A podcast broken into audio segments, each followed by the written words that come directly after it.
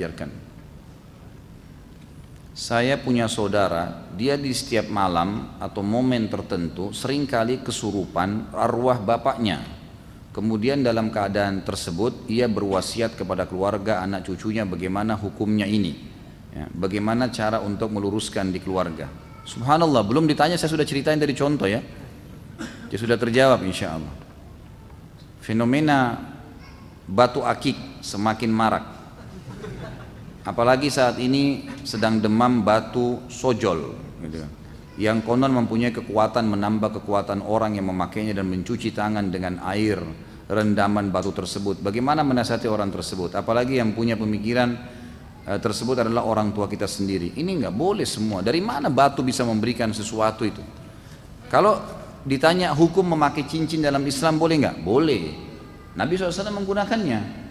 Tapi Nabi SAW menggunakan di jari kelingkingnya dan sebelah kanan. Kalau orang muslim laki-laki menggunakannya karena niat Nabi pakai, sunnah boleh. Tapi tidak pernah ada riwayat menjelaskan Nabi meniup-niupi ayat di situ di, di cincinnya. Nabi tidak pernah tiupin ayat. Para sahabat banyak pakai cincin tidak pernah ada riwayat menjelaskan meniup-niup bacaan tertentu di cincinnya. Nggak dipakai sebagai hiasan. Itu saja. Jangan dibumbu-bumbuhin nih. Kita ini paling ahli membumbui ya. Luar biasa nih di Indonesia bumbu-bumbu ini.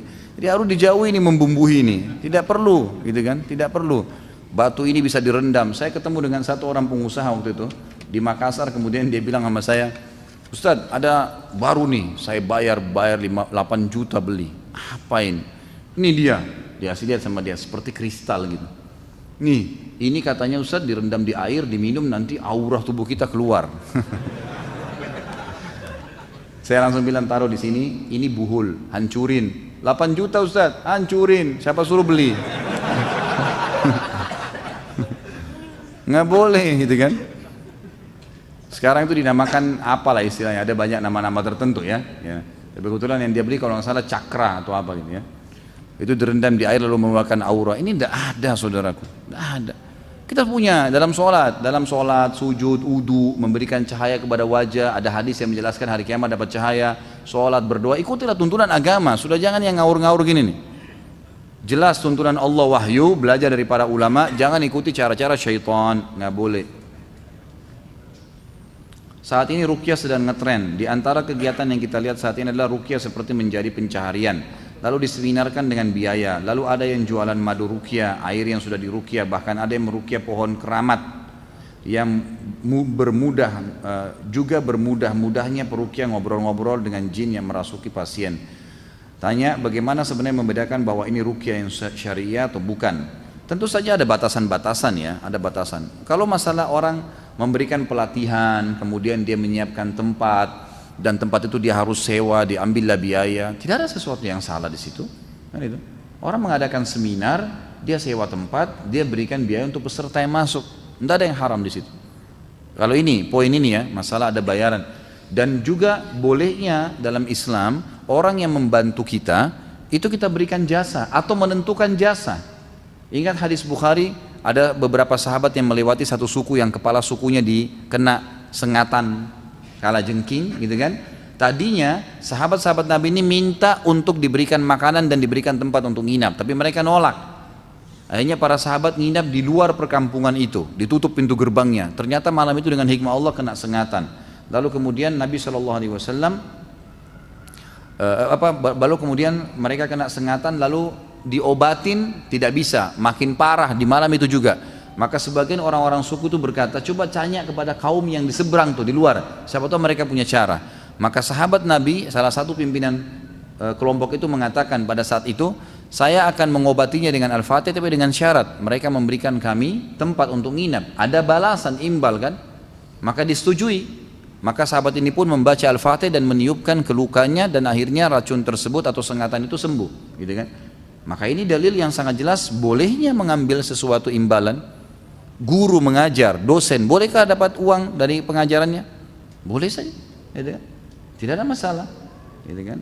Jadi ini tidak ada hubungannya dengan masalah itu. Kalau masalah metode rukyah memang ada yang boleh, ada yang tidak boleh, gitu kan? Termasuk dianjurkan untuk tidak banyak komunikasi dengan jin. Gak perlu komunikasi dengan jin. Karena jin itu kalau kalau sudah mulai orangnya kesurupan dan banyak bicara, pastikan jinnya sudah kesakitan tuh. Nah banyak cara-cara jin menipu manusia. Kadang-kadang dia bilang bacaan kamu tidak benar atau dia menyanyi, ya, atau dia sengaja mengatakan saya kuat, menunjukkan seakan-akan dia kuat. Nggak usah peduli dengan itu. Bacain aja terus ayat, gitu kan?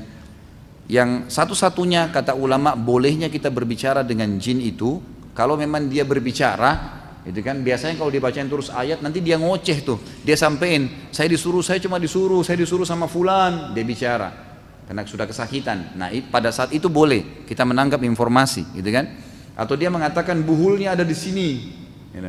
itu lain ada sebagian ulama juga yang mengatakan kalau memang e, jin itu bisa diajak untuk Islam kamu masuk Islam kamu agama apa sehingga sebatas itu saja karena jin pun berhak untuk didawahin, maka ada yang membolehkan, tidak semua ulama. Tapi kalau ngobrol-ngobrol sama jin untuk apa?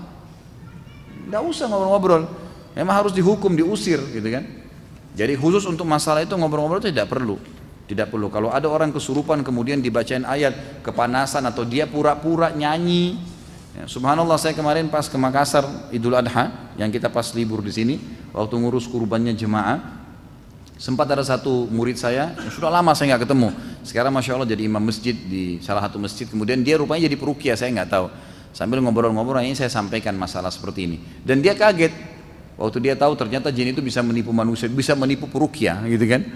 Nah biasa dia begitu, ah bacaan kamu salah, saya lebih pintar baca daripada kamu. Kadang-kadang begitu, atau kadang-kadang nyanyi, kadang-kadang ah saya kuat, percuma kau baca untuk mendaunkan semangatnya perukia. Jangan peduli, Nggak usah peduli. Baca sebentar lagi itu sudah teriak dia nanti, kepanasan. Bahkan bisa hancur dengan izin Allah. Orang tua saya pernah ritual di kuburan, lalu beliau bisa memanggil jin yang mengaku sebagai wali songo. Ayah saya percaya bertahun-tahun kalau jin tersebut bisa membantu hajat, misal membantu anak-anak lulus ujian sekolah. Keyakinan beliau dengan jin tersebut sudah kuat. Apa solusi terbaik karena beliau menolak rukyah? Tentu saja ini harus diberitahukan hukum Allah. Ini sama, beginilah sama interaksi dengan jin, meminta tolong sama mereka. Ini namanya perbuatan syirik. Meminta tolong kepada syaitan, tidak dibolehkan, gitu kan? Maka harus diingatkan hukumnya. Bahwasanya tidak boleh diberikan penjelasan. Ada buku, cuma sayangnya tadi saya lihat kosong di tempat saya. Judulnya kalau antum bisa temukan membongkar praktik sihir, perdukunan, eh, membongkar praktik sihir dan perdukunan. Bukunya kecil, mungkin di bawah 15 ribuan lah harganya. Di situ ada gambar-gambar di dalamnya, eh, apa namanya ciri-ciri penyihir terbitan pustaka tazkiyah bisa dibeli itu dicari dan coba yang ini yang bertanya berikan hadiah ke orang tuanya dikasih gitu loh dan kemudian setelah dikasih bilang ayah atau ibunya misalnya bisa nggak untuk memastikan ayah ini kalau ini sebenarnya bermasalah ayat Al-Quran coba dibacakan kalau dia nolak rukyah misalnya coba baca dengar aja ayat dibacain ayat insya Allah akan ada reaksi akan ada reaksi dan begitulah upaya syaitan memang dia berusaha untuk bisa memenuhi hajat. Kalau masalah meluruskan anak-anak ujian, menyontek, memang itu perbuatan yang tidak boleh. Syaitan bisa saja melakukan itu. Ya, bisa saja mengingatkan atau memberikan gambaran. Bahkan ada orang tua yang biasa tidak faham, dia pergi ke orang-orang yang tidak pintar ini, kemudian dia mandikan anaknya. Pernah ada salah satu kameramen yang ngambil uh, shootingan judul ceramah, waktu itu saya ceramah di Trans TV masalah sihir uh, beberapa tahun yang lalu ya Ternyata kameramennya ini pada saat saya bahas masalah sihir dia merasa nggak enak. Dengan bahasan saja sudah nggak enak, merasa nggak nyaman, merasa panas, merasa nggak enak. Kenapa ya Ustadz? Saya kok gelisah waktu Ustadz bacain tadi ada beberapa contoh-contoh ayat saya sudah nggak enak. Terus saya tanya, Anda pernah kedukun? Anda pernah ini? Nggak pernah Ustadz. Tapi pernah belajar tenaga dalam? Nggak pernah. Semua nggak pernah, gitu kan? Terus saya pandu ke salah satu teman saya ada perukia, saya bilang coba ke Ustadz ini deh, coba konsultasi, coba rukia dulu. Nah setelah dirukia di sana, gitu kan setelah dirukyah baru ternyata terbukti ya, ada, dia ini kakeknya pernah mewariskan ke dia. Kayak tadi lah mentransfer tenaga dalam dan semuanya. Nah itu pernah terjadi karena ternyata kesepakatan antara kakek dia dengan setan-setan ini kalau ini akan turun temurun cucunya pun si setan ini akan diwariskan kepada cucunya si manusia ini. Allahu a'lam. Saya mau tanya tentang pesugihan. Apakah bisa dibatalkan perjanjian pesugihan tersebut Pak Ustadz? Tentu saja bisa. Batalkan semuanya batalkan. Dengan bertobat kepada Allah Subhanahu wa taala dan mengatakan saya batalkan semua yang berhubungan dengan apa pun ya bertobat kepada Allah Subhanahu wa taala kalau ada sesuatu yang dipegang, disimpan, dimusnahkan. Harus segera, jangan ditunda, gitu kan? Tidak boleh dibiarkan ini. Kalau ada seorang ustadz atau kiai yang melakukan pengobatan kepada pasien dengan cara media transfer penyakit ke hewan misal ayam atau ada juga mengobati tanpa menyentuh pasien dengan sembuh, apakah itu termasuk sihir? Sihir semua ini. Ini jauh bukan ustadz, bukan kiai ini. Ini dukun. Dari mana? Nabi SAW pernah nggak transfer penyakitnya sahabat ke unta, ke kambing? Nggak pernah. Dari mana ini? Itu makhluknya Allah. Dari mana kita zalimi dia? Gitu kan? Itu permainan syaitan. Syekh Abdul Razak rahimah uh, pernah ditanya tentang masalah ini. Beliau salah satu pengajar di Masjid Nabawi beliau mengatakan ini permainan syaitan semua. Jadi membuat kesannya penyakit itu kayak pindah ke orang ini. Bisa saja dan yang paling sering terjadi orang-orang yang sakit ini memang di, yang mendatangkan penyakit dia adalah syaitan itu, gitu kan? Syaitan bisa merekayasa keadaan seakan-akan tubuh orang itu bengkak misalnya, perutnya kembung orang kalau kena santet, kena sihir, kepalanya benjol, ada darah, ada ini, ada itu, macam-macam. Nah itu semua permainan syaitan yang masuk ke tubuhnya, mempermainkan. Kemudian nanti datanglah ke orang-orang ini, kemudian syaitan yang mengganggu dia, ini seperti sebuah marketing, ya. Kalau dalam manu, manusia ini, nanti syaitan itu me, uh, seakan-akan membisikkan dia atau menyampaikan ke orang lain padahal dia sudah buat masalah di tubuhnya manusia ini untuk datang ke orang-orang yang tadi bisa mengobati penyakit dia juga punya pelihara banyak sekali setan-setan nih. Setan ini negosiasi nih. Ini ada orang nih saya buat penyakit. Kamu kasih apa saya sebagai imbalnya gitu kan? Lalu kemudian dia datanglah ke situ. Lalu kemudian seakan-akan penyakit itu dilempar ke ayam gitu kan? Seakan-akan. Dan sihir kita harus tahu ya Allah sebutkan dalam Al-Quran mengubah sesuatu depan mata sehingga berubah dari bentuk aslinya atau bergerak. Padahal dia sebenarnya tidak bergerak. Seperti itulah itu permainan syaitan semua. Tidak ada. Makanya caranya pasti seperti orang tenaga dalam tuh. Memindahkan, mendorong. Ini semua dengan menggunakan sama sihir semuanya. Apakah kesurupan itu benar jin yang masuk? iya benar jin yang masuk. Itu reaksi dan itu sudah jelas. Makanya dibacain terus ayat. Dan saya sarankan teman-teman untuk selalu membaca uh, zikir pagi sore. Coba menjaga-jaga satu hari itu minimal setengah lembar Al-Quran. Azan, sholat, jaga lima waktu. Jaga diri dari yang haram itu luar biasa tuh. Terjaga dari syaitan. Terjaga dari syaitan. Syaitan itu tidak bisa sembarangan masuk juga. Ya, dia tertahan. Tapi orang yang memang lost, Gak sholat, terbuka auratnya, banyak dosa dilakukan. Eh, ini luar biasa masuk keluar keluar masuk setannya gitu kan mungkin dia juga jadi tidak berpengaruh ayat rukyah jadi artinya reaksinya sangat kecil. Kalau orang itu nggak sholat nggak tutup aurat kemudian mau praktekin rukyah ketawa setannya jadi harus dia juga punya benteng-benteng di dalam tubuhnya gitu kan? Yang memang bisa membantu dia untuk itu. Apa hukum orang di rukyah boleh saja tidak ada masalah. Hadis Nabi SAW yang berbunyi 70, 70 ribu dari umat masuk surga tanpa hisap. Di antaranya orang yang tidak tatayur, menggantung nasib sama benda, tidak e, bertato dan tidak minta dirukia. Di sini tidak minta dirukia, rukia secara etimologi. Artinya mantra yang ditiupkan.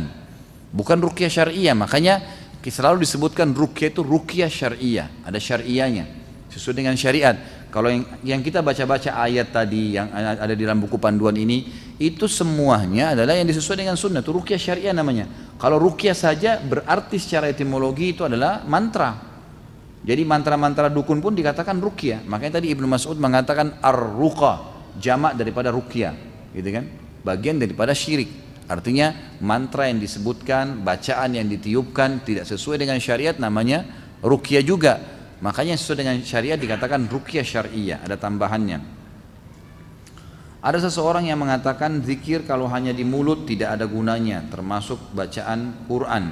Tapi yang afdal tapi yang afdal tengah malam. Saya nggak tahu apa maksudnya ini. Tentu kalau bacaan e, baca Al-Quran, zikir, berdoa adalah ibadah badan. Ibadah badan ya. Mesti memang diucapkan dengan lisan. Itu yang kita tahu. Nabi SAW diketahui oleh para sahabat kalau lagi berzikir dengan suara yang didengarkan oleh mereka dengan komat kamitnya mulut Nabi SAW. Jadi memang seperti itu. Kalau ada orang yang mengatakan ini percuma, ini butuh dalil dari mana percuma? Memang begitu panduannya. Cuma memang ibadah badan harus diikuti dengan ibadah hati ya. Ibadah hati itu ikhlas, tawakal, uh, roja, berharap, khauf, takut, itu semua harus ada. Gitu kan? Perasaan itu ibadah hati di, menguatkan ibadah badan. Gitu. Jadi ikhlas doa, zikir yang dibaca dengan mulut diikuti dengan keikhlasan dalam hati baru diterima.